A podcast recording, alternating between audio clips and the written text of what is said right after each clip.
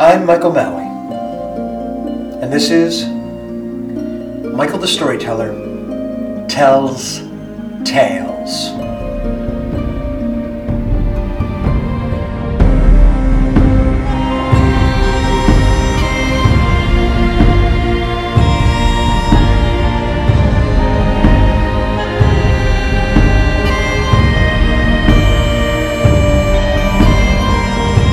This is an Irish tale.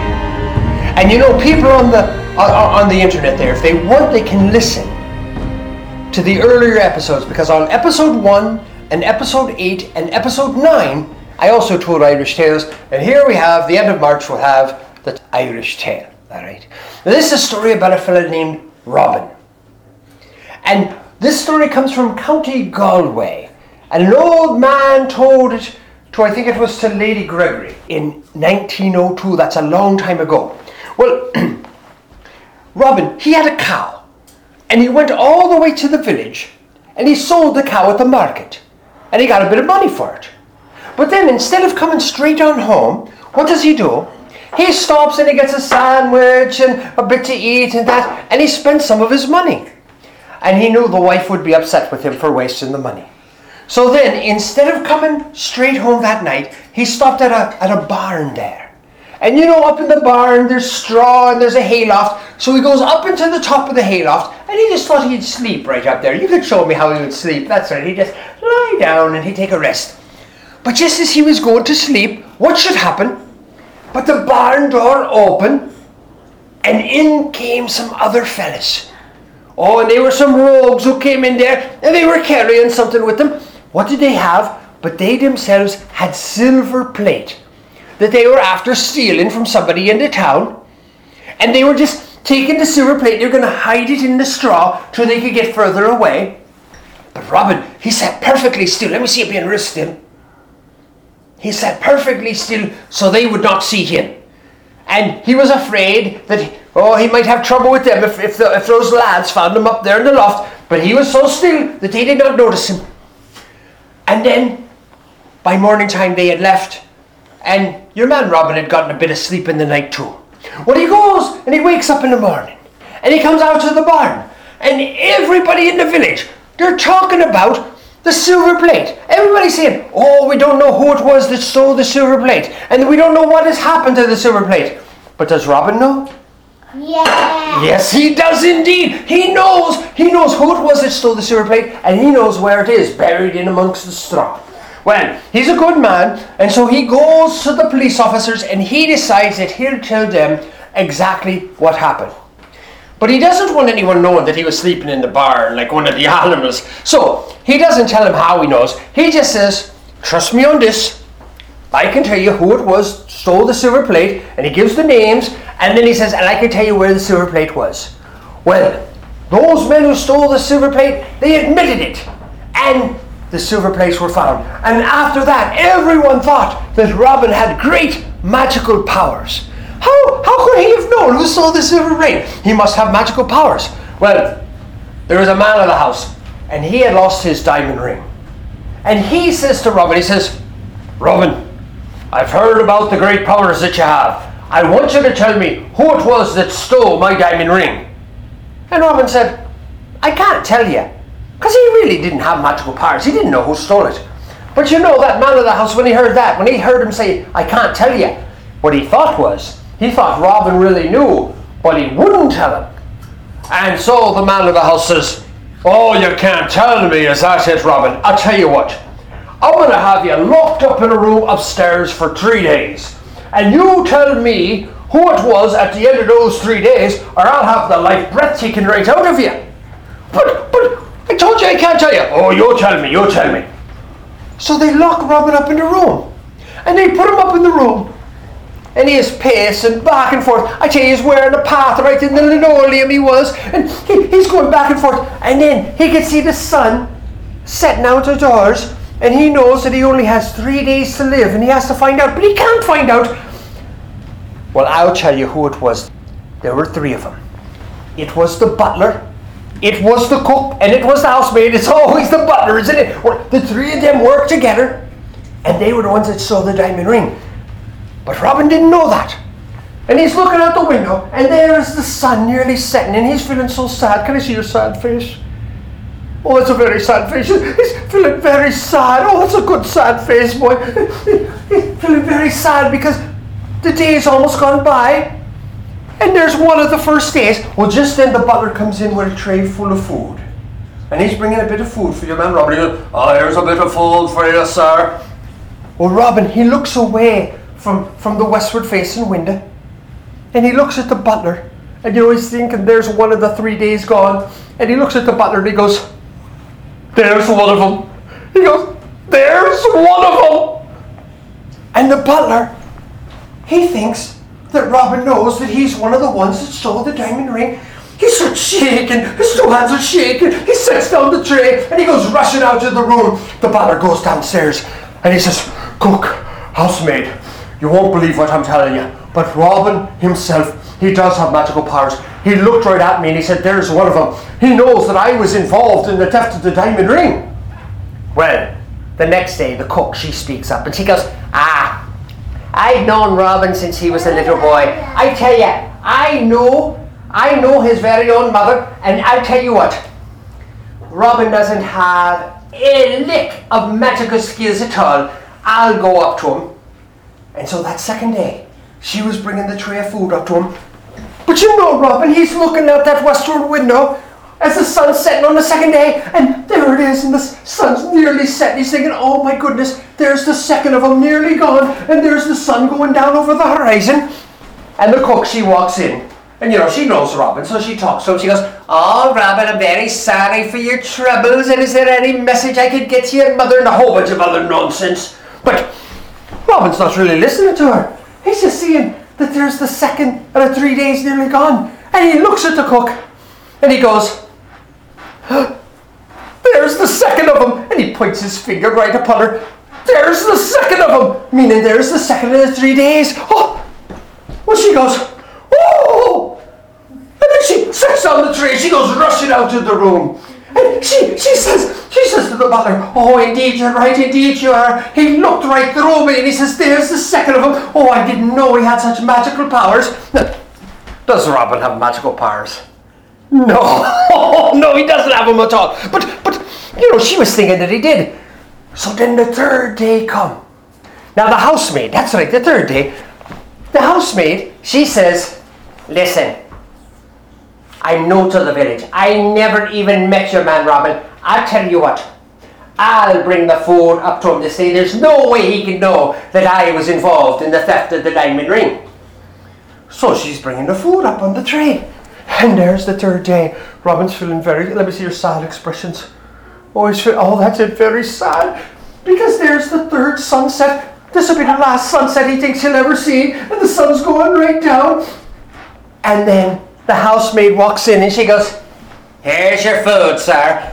And Robin, he looks at her and he's seeing that third sunset, the very last one. He goes, There's the third of them. And that's the very last one. The third of them. And it's the very last one. And he's walking right toward her and pointing at her and saying, The third of them. And that's the last one. And, and she goes, Oh! And she drops the tray. He goes running out of the room. The them talk. What are we going to do? He has such magical powers. He's going to inform on us. Well, see, what should we do? Maybe we should go tell the man of the house that we stole the diamond ring. No, no, no. Let's let's do this. What what should we do? Let's go up and let's ask Robin to protect us, to shield us in some way from, from, from the master of the house. So the three of them come back up to Robin. And they all start speaking at once. Oh, Robin, we know you have magical powers. We're so sorry. We should have never stolen anything. We'll never steal anything again. Oh, just protect us in some way. Here, here's the diamond ring itself. it took him a few moments, but then he understood what was going on. And then, wasn't he all cool and calm and collected? And he says to them, he says, You promise me now you won't steal anything more? Oh, no, no, no. Oh, very well, because I know, you know. Oh, that's true, he would. I tell you what you do. You take that diamond ring. And have you seen that turkey gobbler out in the courtyard? Yes, but take that diamond ring and you force it down the throat of the turkey gobbler. Well, they didn't know why he was saying such an odd thing, but they knew they had to do exactly what he said, and that's what they did. Well, a short while later, the man of the house, the one who had locked him up in the room, he comes up and he says, Well, Robin, it's been three days. Are you going to tell me now? Will you tell me now who it was that stole the diamond ring? And Robin says, You know that turkey gobbler you have in the yard? Yes. Kill that one. Cut it open and see what you find. And they did. And what did they find inside of it? But a diamond ring. Oh, they had a great feast of turkey that night, and I tell you, Robin, he got a three times greater name than he ever had before. But there was one man in the village, and he said, Listen, I don't believe all this is being said of Robin. I've known him. I've known him many a year, and I say he doesn't have any magical powers. But the man of the house, oh yes he does. Oh, I don't believe he does. Oh yes he does. And that man said, Listen to me. You bring me to Robin. I'll put something under a cloth on the table. And I tell you, Robin will never be able to guess what it is that's underneath the cloth. And the man of the house says, Oh, the master says, Oh, yes, he'll be able to tell you. I tell you, he will not. But they bring Robin. And Robin looks at the cloth on the table. It's got some sort of a shape to it. There's definitely something under it, but you and I know. Robin, he doesn't have any magical powers at all. There's no way he could figure out what's underneath there. And he's outfoxed them so many times. You know, that's tricked them to outfox someone. He outfoxed them about the silver plate. He outfoxed them about who it was that stole the silver plate. He outfoxed them about the diamond ring. He outfoxed them about the turkey gobbler. He outfoxed them in every which way you can imagine. But he knows he can't outfox them anymore. There's no way he can figure out what's underneath that, that bit of cloth there. And he can't outfox him anymore, so he might as well just own up to it. He might as well just admit it. And so your man Robin, he says, ah, no one he can't outfox him. He says, ah, the fox, the fox is caught at last. Says he can't outfox him. But that man who had hid something under the, under the blanket, his mouth grew wide open.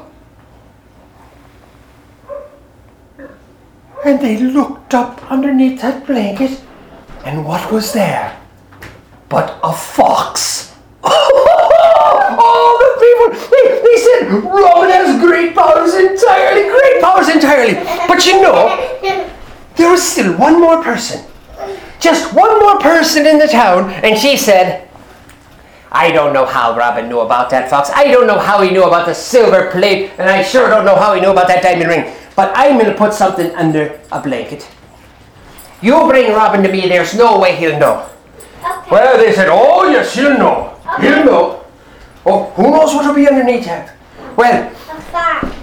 oh, there, there was a fox the first time. Do you think there'll be another? I don't know about that. Well, there was something put under the blanket. And then, oh, could it be a turkey? Could it be a fox? Who knows what's underneath there? But Robin, he doesn't know. Does Robin have any magical powers? No. No, he doesn't have a bit of them. He's looking at it, and it, it seems a little smaller than last time, but there's no way that he can figure it It's a mouse. Well, uh, what do you think? A mouse? It could be a mouse, it could, couldn't it now, girl? But, but, but who's to know? He, he's looking underneath, and he's trying to figure out. It's done. If only he could have fooled this last person, then he would have fooled everybody in the entire parish. But it's- it up. It's done. It's over. There's no way. There's no way Robin can figure out what it is under there this time. And so he looks. He looks at them all. It's done. He knows he's done. And so he says to them, he might as well just admit it. And he says, Robin's done this time, right? Robin's done this time. You know, because it's over. There's no way that he can understand what. Oh, but the lady who had hid something under the blanket when he said, Robin's done this time, she let out a little, oh! And then she lifted up the blanket. What was underneath there but a robin bird? Oh, he got it exactly right indeed, he did! yes, he did. And you know, your man Robin he got a great name after that. And he lived a long life and a happy one. And may you and I do just the same.